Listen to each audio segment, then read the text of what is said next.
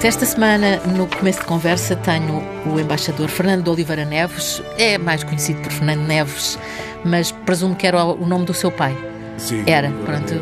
E o, o do Oliveira é, é, é. Sim, é de família. É de família.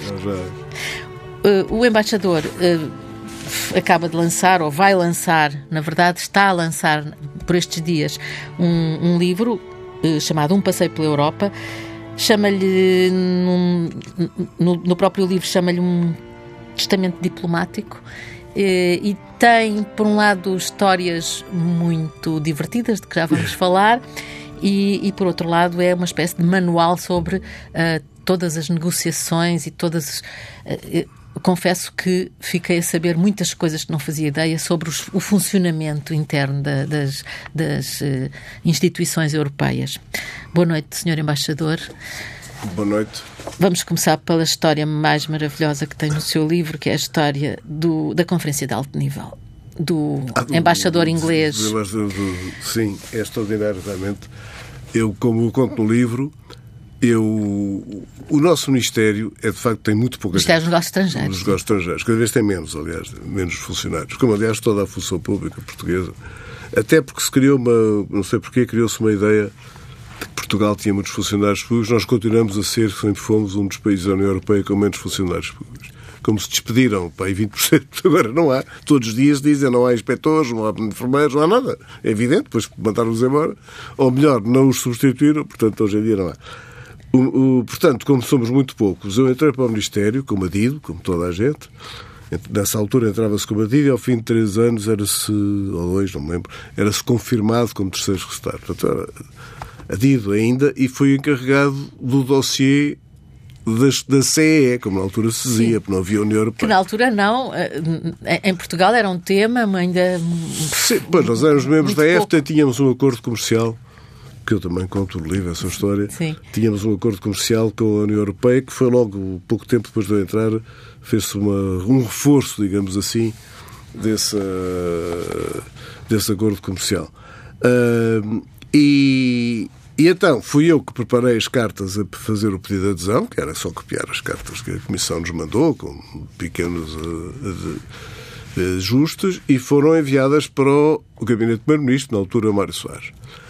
E só vieram assinadas, não sei porquê, porque elas foram enviadas com muito tempo, eh, na véspera ou antevéspera da, do, fim do, prazo. do, do dia que estava marcado para a apresentação das cartas. Na altura, o pedido era uma coisa sem qualquer espécie de solenidade, em que o representante do país candidato apresentava as cartas ao representante do país que tinha a presidência. Nessa altura era o Reino Unido.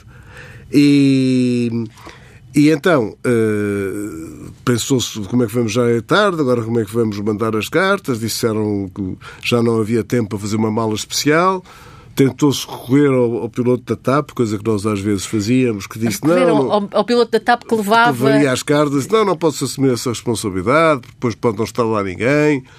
E então o meu diretor-geral, que era um homem extraordinário, o Alexandre Leicas também, todo impulsivo, mandou-me a mim, e lá fui eu com a. Com, um levar a carta à Garcia. Levar a carta à Garcia, mas eh, com um bocadinho de sensação. Isto é um momento, isto é um momento histórico. Eu vou levar as cartas a pedir adesão. E quando lá chegamos, o, o embaixador Siqueira Freire, que era um, homem, um senhor, um homem extraordinário, que era o nosso representante, nosso observador, como não ainda éramos membros desse observador. Não havia representante. Junto, não havia ainda representante.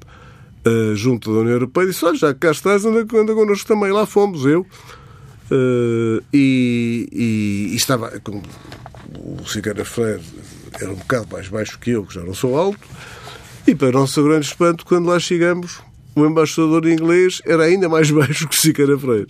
E era a presidência inglesa. Era a presidência, a presidência inglesa. E, passado uns tempos, eu li um livro do Foreign Office, eh, ele foi para secretário-geral, se não me engano, do, do Foreign Office, e li o livro em que contava que ele estava em, em Nova Iorque, na ONU, e havia aquelas guerras de, pe de, peixe, pesca que havia entre o Reino Unido e a Islândia. E ele foi encarregado de fazer uma diligência ao mais alto nível junto do embaixador islandês tinha dois metros. E ele chegou lá, subiu para cima da secretária e disse eu fui encarregado de fazer uma diligência ao mais alto nível. E é uma história que eu nunca me esqueci, porque fartei-me de rir. Acho uma história extraordinária. É, é delirante imaginar um embaixador em cima de uma secretária Só e a, a confessar. Típica, Mas é tipicamente inglês. inglês. Tipicamente é. inglês. Hum, é claro que o, o, seu livro, Um Passeio pela Europa, uh, não é apenas não, não é um catálogo de anedotas sobre a não, vida não. diplomática, é um é de facto o, o livro sobre a adesão que o senhor embaixador presenciou desde o início, não é? Desde Esteve início, presente exatamente. desde o início. Como eu digo, a adesão, levou, fez a- escreveu a carta, levou a carta, fez tudo. A carta não foi difícil de escrever, reconheço. Mas foi Sim, foi uma espécie de minuta. Sim, Sim. Mas, Mas levou a como eu carta, entregou-a. Como eu digo no fim da, da primeira parte do primeiro livro, que é um bocadinho a parte lúdica de, de tudo isto, com, com depois fui forçado porque o João Amaral, que foi o editor, dizes aqui umas coisas ninguém percebe, o cor é pé. Então comecei, acabei por. E realmente eu acho que. Não sei se há muitos livros que expliquem com detalhe como é aquela O que é o Correper, por exemplo? dificílima eh, processo de decisão, complexíssimo e demorado processo de decisão. da- Nós, nós, de facto, não fazemos calhar- ideia. Temos sim, uma ideia sim, de que as pois. coisas demoram, isto e aquilo, Sim, mas é não difícil, sabemos como aquilo é complexo. Aquilo, eh, agora, eu não posso garantir que hoje seja como, é, como era. Eu ainda experimentei aquilo com 28 Estados, 26, e, e já era um bocado diferente, é evidente. Mas no meu tempo, enfim, nos tempos áureos em que por lá estive em Bruxelas, na nossa representação, andava-se sempre à procura de um consenso. Andava-se sempre à procura de uma solução em que toda a gente se pudesse rever, mais ou menos, de 2% a 88%, porque é a única maneira de fazer convergir eh, as posições de 28 Estados com história, com cada um como se vê, como se vai vendo agora, infelizmente, com nacionalismos mais ou menos fortes. E eu eh, eh, não resisti depois a pôr outras histórias que têm graça, por facto. Mas no fim digo, eu fui, sou a pessoa, eh, sou provavelmente, julgo que sou, funcionário do Ministério que teve a mais variada experiência, porque esteve em todo lado, desde a organização até ser secretário de Estado, até não sei o quê, pelo que na última presidência, que eu era secretário-geral, ninguém me perguntou, Não lhe perguntou nada. absolutamente nada sobre nada. O que é uma constatação da vida humana é assim. Já lhe perguntaram alguma coisa para, a- para a presidência de 2021 ou 22? Eu já nem sei Não? quando é que é Ou é preciso. 21 ou 22? Tenho que confessar Não, agora espero que não, a perguntem, porque agora não estou dentro das coisas. Agora está, está eh, jubilado? Estou jubilado há sete anos. Estou, E, mas há sete não, mas uh, há cinco ou seis, não sei bem. Vamos ainda continuar na Europa, porque a Europa é, é uma é, é o tema do seu livro e, e é de facto um, esta história é a história dos nossos últimos eh, 30 anos, Sim. não é? 30 anos. Pensou alguma vez que ia, que ia conseguir, que de passo para passo ia chegar a, a- Portugal ia chegar à, à Europa da maneira como chegou? Sim, sempre. Sempre? Nunca tive nenhuma dúvida. Lembro perfeitamente, quando eu comecei a trabalhar as questões europeias, uh, lá no Ministério, toda a gente dizia... Era um miúdo Quando- nessa altura. Sim, Era um sim miúdo. não era tão miúdo como isso, que eu tinha feito a tropa antes. Portanto, entrei com 27 ou 28 anos. Já não entrei, já, já, Uhum. já tinha a tropa, já tinha.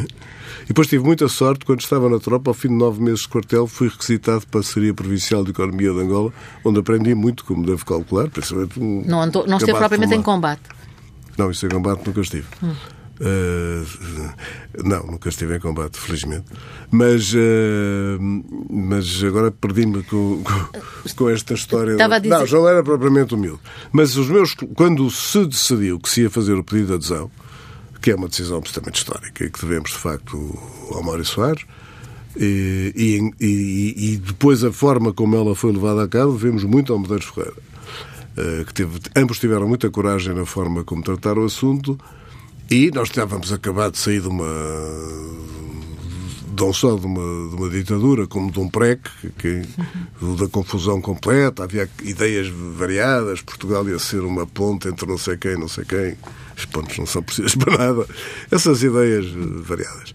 Eh, íamos ser uma espécie de não alinhado alinhado assim do género e, e felizmente o, o Mário Soares, te- o governo, teve essa ideia absolutamente correta estrategicamente por todos os pontos de vista, de pedir adesão a então CE. Uhum. E toda a gente diz, mas que disparate, não, uma vez eles vão aceitar, não sei, eu não sei porque é que dizia isto, eles tinham acabado de aceitar a Grécia também, não é?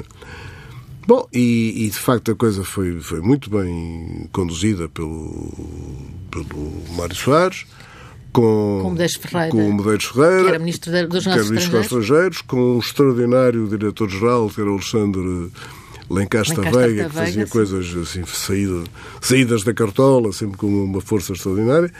E, e aliás, isso deu-me também, eu secretariei a Comissão do Processo de Adesão, vários mistérios, e, e, conheci pessoas fantásticas, aprendi, comecei a ver pessoas a negociar, quer dizer, foi para mim. Porque a negociação não é uma coisa que, que, não é uma coisa que se. Eh, quer dizer, é preciso aprender a negociar, sim, é preciso saber. É? Sim, sim, sim. Mas eu aprendi, logo no princípio, depois na fase da, da negociação propriamente dita, eu estava noutras andanças, estava sim, em Washington. Estava em Washington. E, e, e isso foi uma experiência extraordinária para mim. Mas eu nunca tive dúvidas que nós íamos uh, ter, a, uh, ter uma resposta que ia acabar por ser positiva. Não foi fácil. Mas foi lento, porque diz no seu livro que uma das razões foi porque a Espanha, porque a negociação com a Espanha foi difícil. Bom, mas ainda estou a falar de antes das pessoas dizerem que eles não iam aceitar o pedido de adesão. Exato. E de facto nós entregámos o pedido de adesão e aquilo deu uma Quer dizer, quando entregámos já estávamos garantidos. Mas até, mesmo cá em Portugal, quer da parte do CDS, quer da parte do PSD, para não falar do Partido Comunista, eh, eh, e de alguns países não eram a favor. Aliás, eu conto aí, que é muito engraçado, porque o Sá Carneiro publicamente era contra, e quando lá chegou o diretor-geral da Comissão, dizia vocês eles inventavam umas coisas que era a pré-adesão ou, ou, não sei o quê, e o, o tipo, o, o, o diretor-geral ia convencê-lo, porque a Comissão era a favor da adesão, e, e, ele disse: Não se preocupe, isto é tático. A seu tempo eu, eu apoiarei essa decisão. Nós perdemos de, de vista essa, essas opiniões que foram sendo. Sim, no é? havia um artigo do tipo PSD que o PSD sempre foi a sempre favor foi. do. Não era nada. Tático ou não, mas não era. Publicamente, quem ler os, os artigos da época verificará é que, que, o PSD não era, naquela altura, a favor da adesão plena. Era a favor de uma pré-adesão, por razões económicas, uhum. obviamente.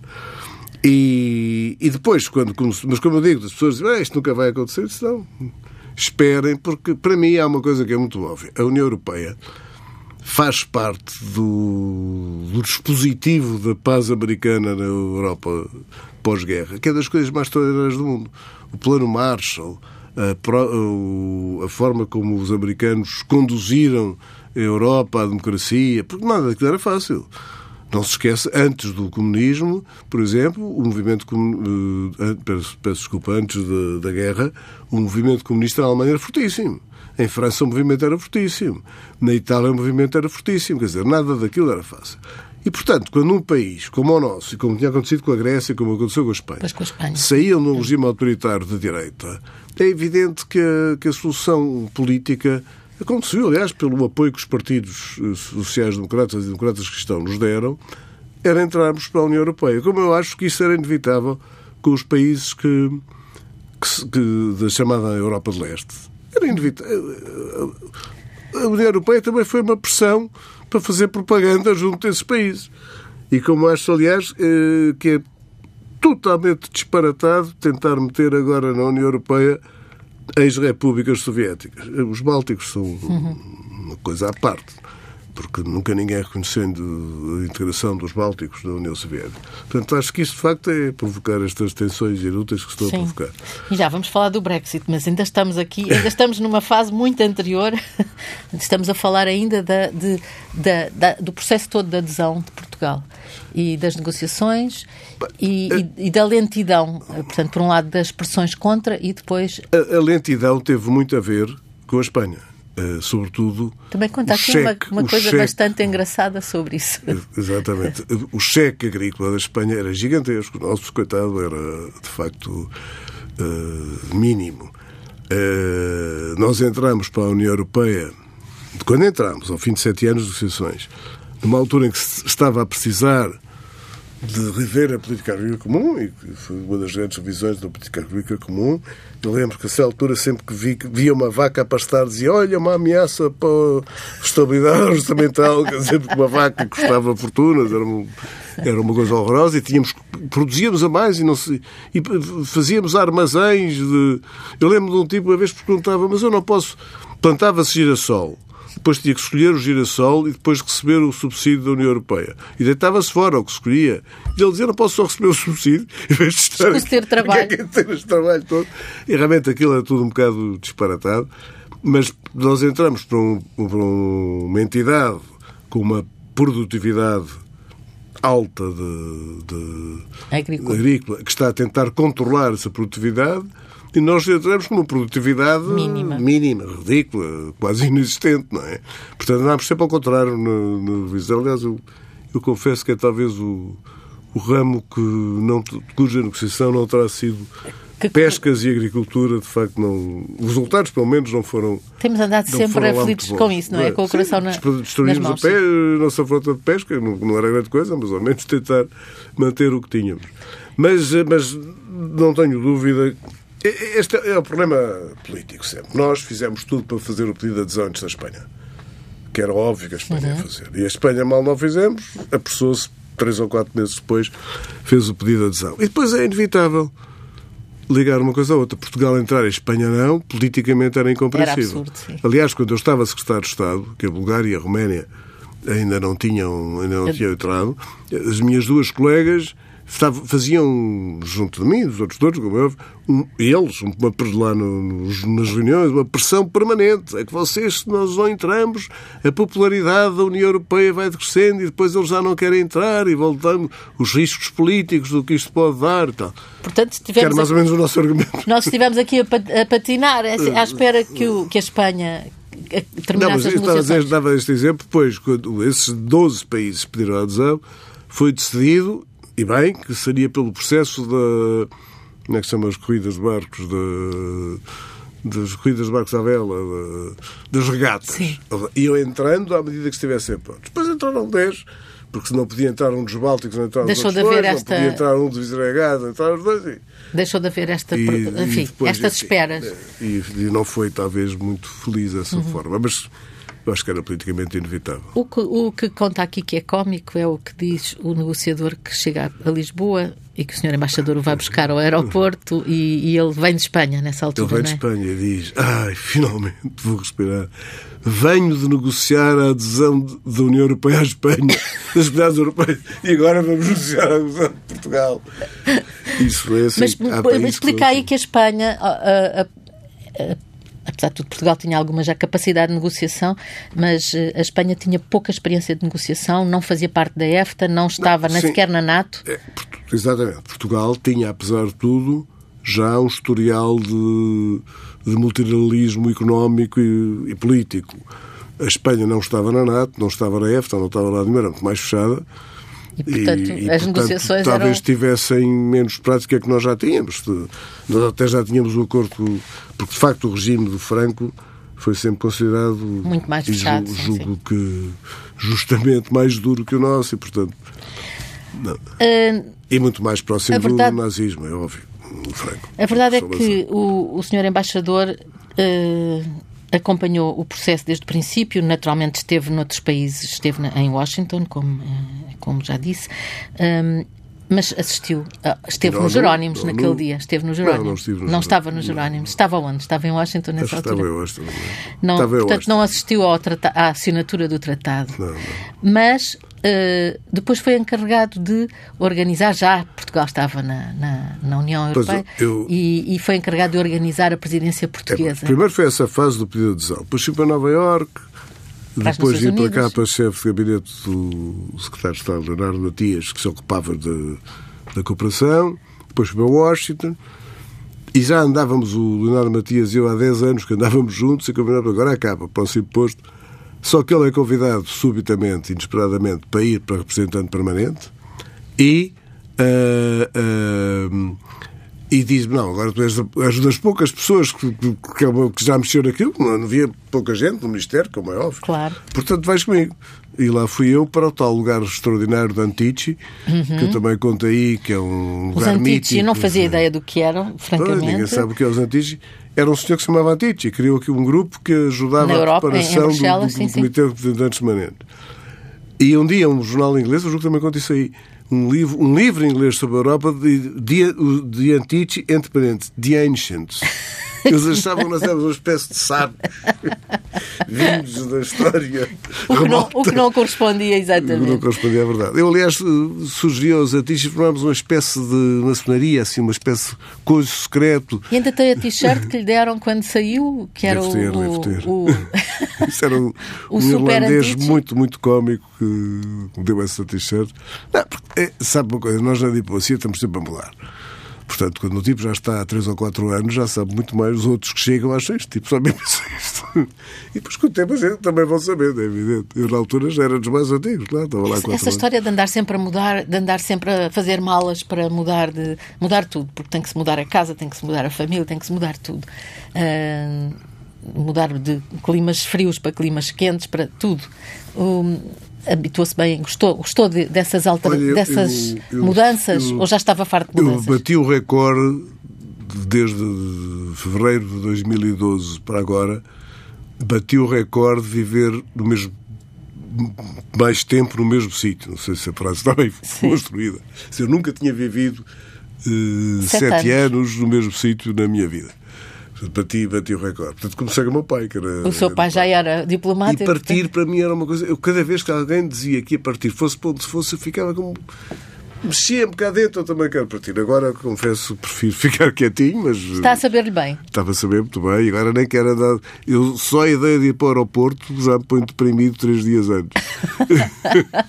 Depois de tantas, de tantas Depois de malas. tantas que fez. malas. E- não, mas a partir, ir e reconhecer os outros países, não, isso é a coisa melhor que há. E depois também varia-se, porque a certa altura as pessoas começam a fazer sempre o mesmo, entrar na rotina.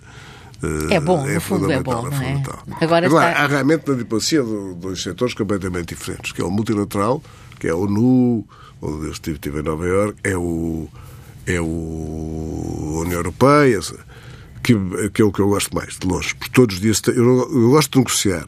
Todos os dias tenho que negociar. Não é que seja desta vírgula, põe a vírgula, ter a vírgula, mas, mas aquilo é mais importante do que julga.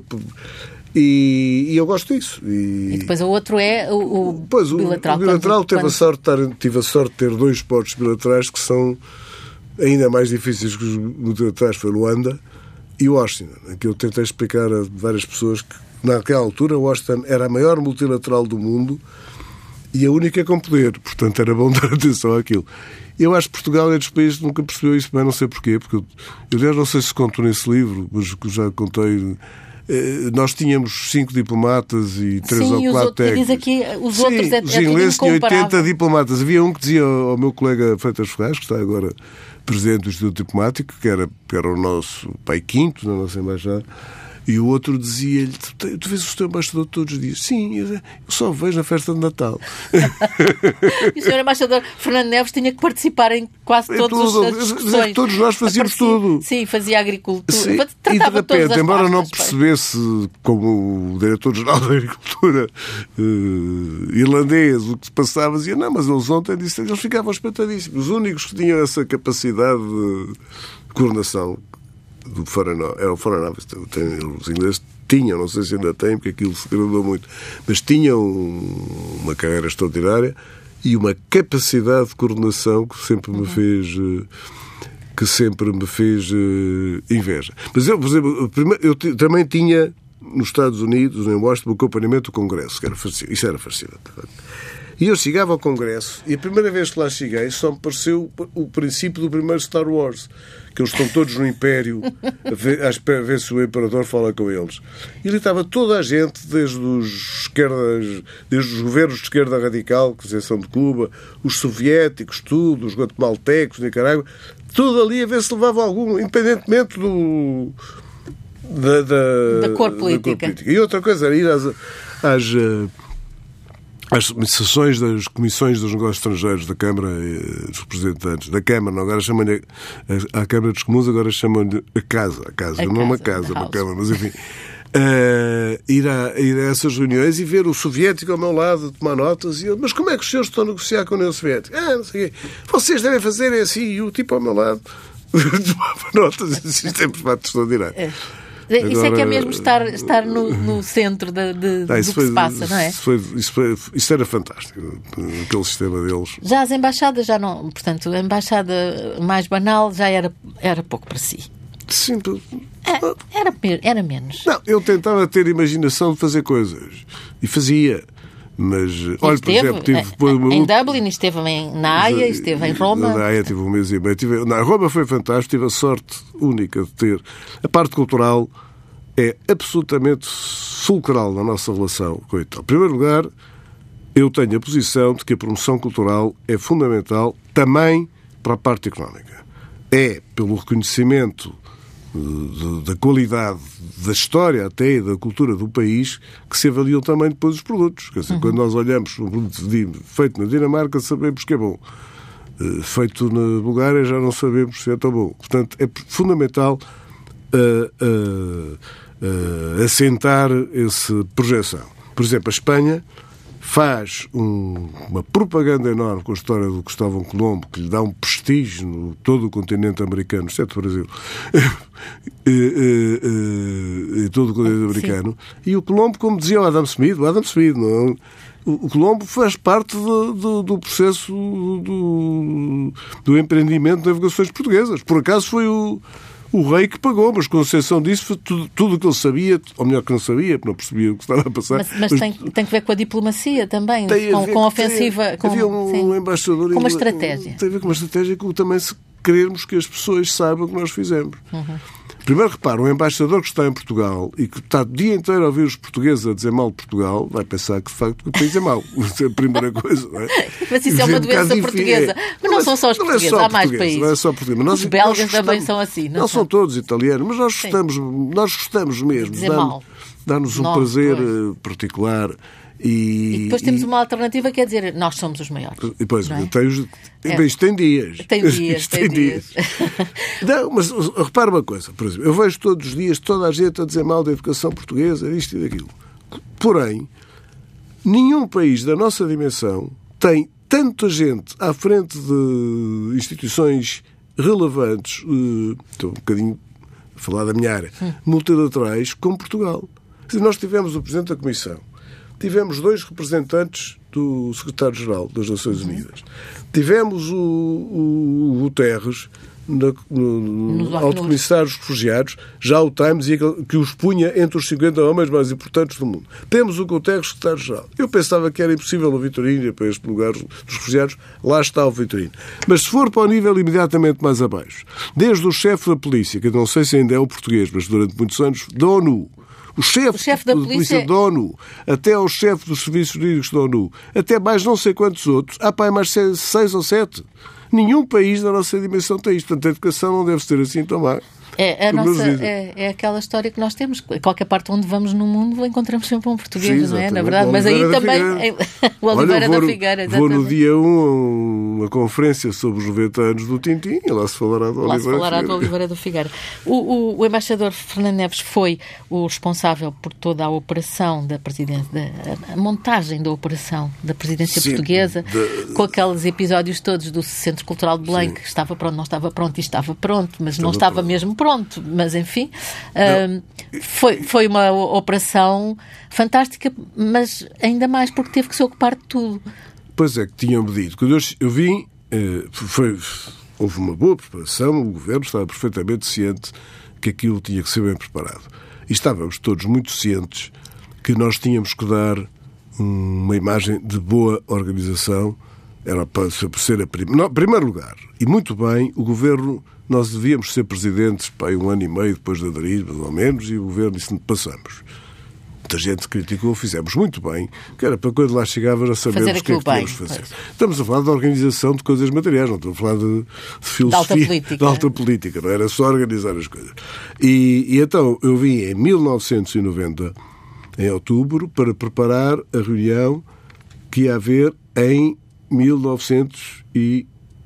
1992, acho que não estou a enganar nos anos. Bom, e, e, e de facto, isso deu muito tempo para preparar e também tive uma grande ajuda. Eu, eu era, entretanto, muito, muito amigo do diretor do protocolo, que era o antigo Antichi grego, e do, e do chefe de gabinete do secretário-geral, que era quem representava o secretário-geral do Grupo Antichi, e ficámos sempre muito amigos. Acho que foi ele que impingiu a ida lá para lá para, para Bruxelas, depois para os uhum. secretariados do Alto Conselho, e realmente fizemos um esforço grande. E tivemos a sorte de ter aquele sítio maravilhoso para fazer a presidência, mas cá havia uma, uma noção perfeitamente louca. Uma funcionária do Ministério da Cultura vai ter comigo, nós vamos fazer uma tourada à terça-feira, um teatro à quinta, mas eles, eles acabam a reunião e vão-se embora.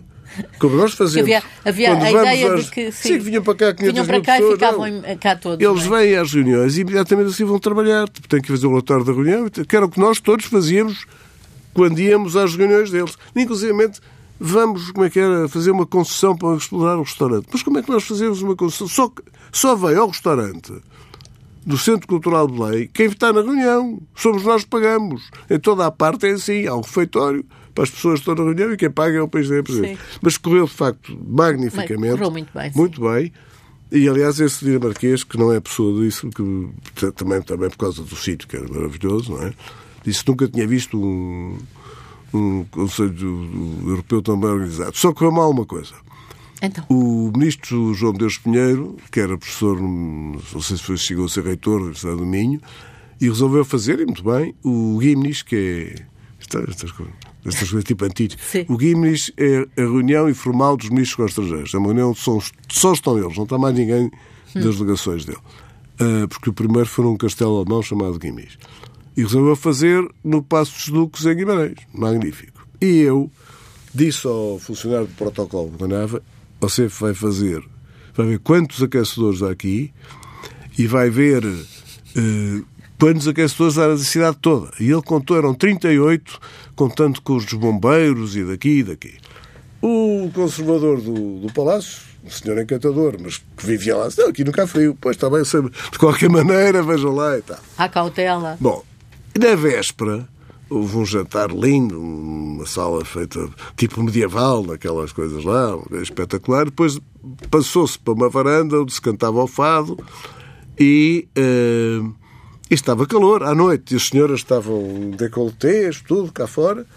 E o funcionário disse, ah, está tanto calor, não vale a pena. No dia seguinte eu chego lá e estava naquela sala enorme, três aquecedores. E disse, estava um frio do diabo. Então os outros aquecedores não vieram, não vieram. Fiquei um bocadinho zangado. Mas o que é facto é que, passado um bocado, vejo o Genscher sentado à mesa, de sobretudo, e com os três. Eh, quer dizer, a Alemanha é assim. É? A Alemanha quentinha e o resto da Europa fria. Um, está preocupado com a questão do Brexit, imagino. Hoje estamos a, a, conversar e a gravar esta conversa num dia em que há, há, há coisas a ser decididas, não é? Um, mas o, o, que é que, o que é que acha que vai acontecer? Sem Olha, estar a fazer futurologia. Eu, eu, eu, desde que isto começou, que, que digo ao meu colega que trata do Brexit, cá, Epá, isto vai acabar com outro referendo, não te preocupes. E uh, todas, eh, nunca a Inglaterra fará dois referendos. Não sei porquê, porque na Escócia fizeram vários, haver luz. Mas enfim, uh, eu, a minha previsão é uma previsão de bom senso. De facto, olhando para a história, normalmente os decisores políticos, pelo menos em muitas ocasiões, não têm senso nenhum e tomam as piores decisões para eles e para toda a gente. Veja-se a Primeira Guerra, a Segunda Guerra, as guerras todas, por aí fora. E, e, apesar de tudo, para quem dizia nunca se poria a hipótese do segundo referendo, hoje em dia é uma hipótese que está falada dos Tony Blair, o Gordon Brown, Agora, eu, eu mantendo uma, um, um, uma narrativa uh, irónica, eu acho que a Inglaterra está num momento Monty Python da sua política, porque um primeiro-ministro faz um referendo para acabar com os anti-europeus, perde. A, ministra, a primeira-ministra faz um referendo, faz, uh, antecipa eleições para reforçar a maioria, perde a maioria. Isto então é Monty Python vintage, Monty Python completo. E assim sucessivamente. Eles estão a discutir, eles estão a discutir várias soluções todas más. Uhum. E depois há uma coisa que eu, alguém me chamava a atenção no outro dia. O Corbyn não saberia que existia a Irlanda do Norte e uma fronteira quando fez o referendo. Por acaso ainda hoje li numa coisa The Oblivion of the, hum, Northern Ireland Problem. É extraordinário. Isto é um problema do Arte Velha. Eu, como estive na Irlanda e gosto muito da Irlanda, gostaria muito que isto acabasse com a Irlanda toda unida. Mas é isso que vai acontecer. Não vai acontecer. Isso não vai acontecer. E, e... Mas está convencido que haverá um, um, um segundo referendo? Eu estou convencido que ainda há uma hipótese. Não é fácil, de facto. Mas é, eu estou, não, estou convencido que a única saída sensata desta situação é ela prorrogar o artigo 50, ou o que e, e, e pôr a hipótese séria de fazer um segundo referendo. Porque a saída, uh, brusca ou não brusca, é um desastre. É um desastre. É uma coisa completamente. Uh, sem pés na cabeça, para eles e para nós, para toda a gente. Quer dizer, uma pensar coisa que tudo isto apareceu de uma. Sim, a iniciativa coisa... foi. Sim, aquela ideia que vamos ter 350 milhões de dólares para. Não vamos ter nada. Aquela ideia, então, nós saímos da União Europeia, ficamos com todas as desvantagens e nenhuma das desvantagens e não pagamos. Não. É uma fantasia. Disso, uma fantasia é, completa. É, uma fantasia. Uh, não propriamente das Nações Unidas, mas a Sociedade das Nações nasceu em 28 de junho de 1919, portanto, vamos lá as Nações Unidas vão fazer 100 anos. Sim. Foi uma boa iniciativa fazer esta, esta organização. Magnífica. Olha, está a falar com a pessoa que conheceu por parte de Portugal, uhum. Timor. E eh, Timor é, de facto, um dos maiores êxitos, não só é uma, uma negociação extraordinária, como é um dos maiores êxitos das Nações Unidas. Como, é que, como dizia o Jaime Gama, é muito difícil tirar um território ao quarto país do mundo que já tem o território há 25 anos sobretudo quando está uh, a um bocadinho, uma distância ligeiramente grande.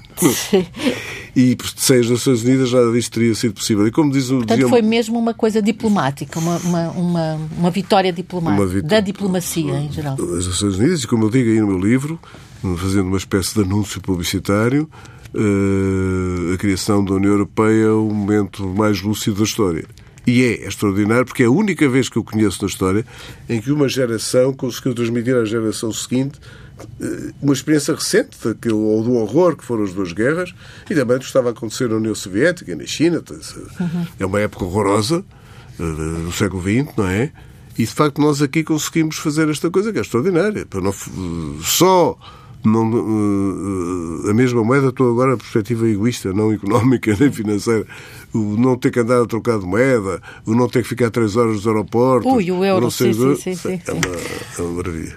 Um, a criação de, de, uma organização mundial foi, foi uma grande ideia. É. Continua a ser ou a burocracia uh, emperra tudo? Não, não continua, continua, a ser. As Nações Unidas. Eh, olha, é como a história da CPLP. Eu não sei, mas a CPLP é umas pessoas que achavam que era a reposição do Império Português, não é? Que era uma espécie da União Europeia, não é?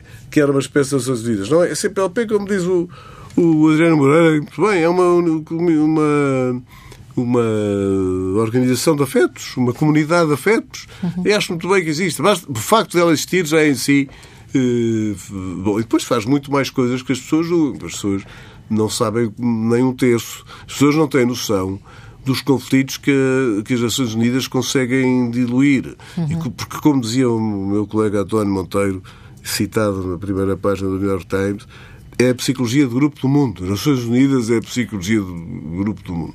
Em vez de fazer uma guerra, vai-se lá, faz-se um discurso muito agressivo contra o país que se gosta e a coisa vai acalmando. E para não falar do que as Nações Unidas faz, a nível, por exemplo, do Programa Alimentar Mundial, dos refugiados, dos direitos humanos, da, do, FAO, da, de, da agricultura.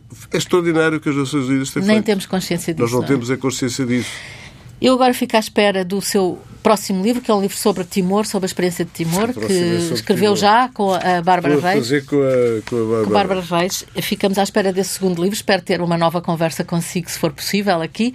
Tá uh, ou, ou, aqui, ou noutro sítio qualquer, onde, onde seja oportuno. Uh, Senhor Embaixador Fernando Neves, muito obrigada por ter vindo.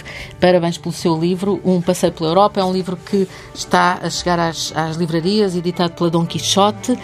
Eh, este começo de conversa eh, com o embaixador Fernando Neves chegou ao fim. Teve o apoio técnico e, o, e a atenção do Pedro Ribeiro. Até à próxima semana.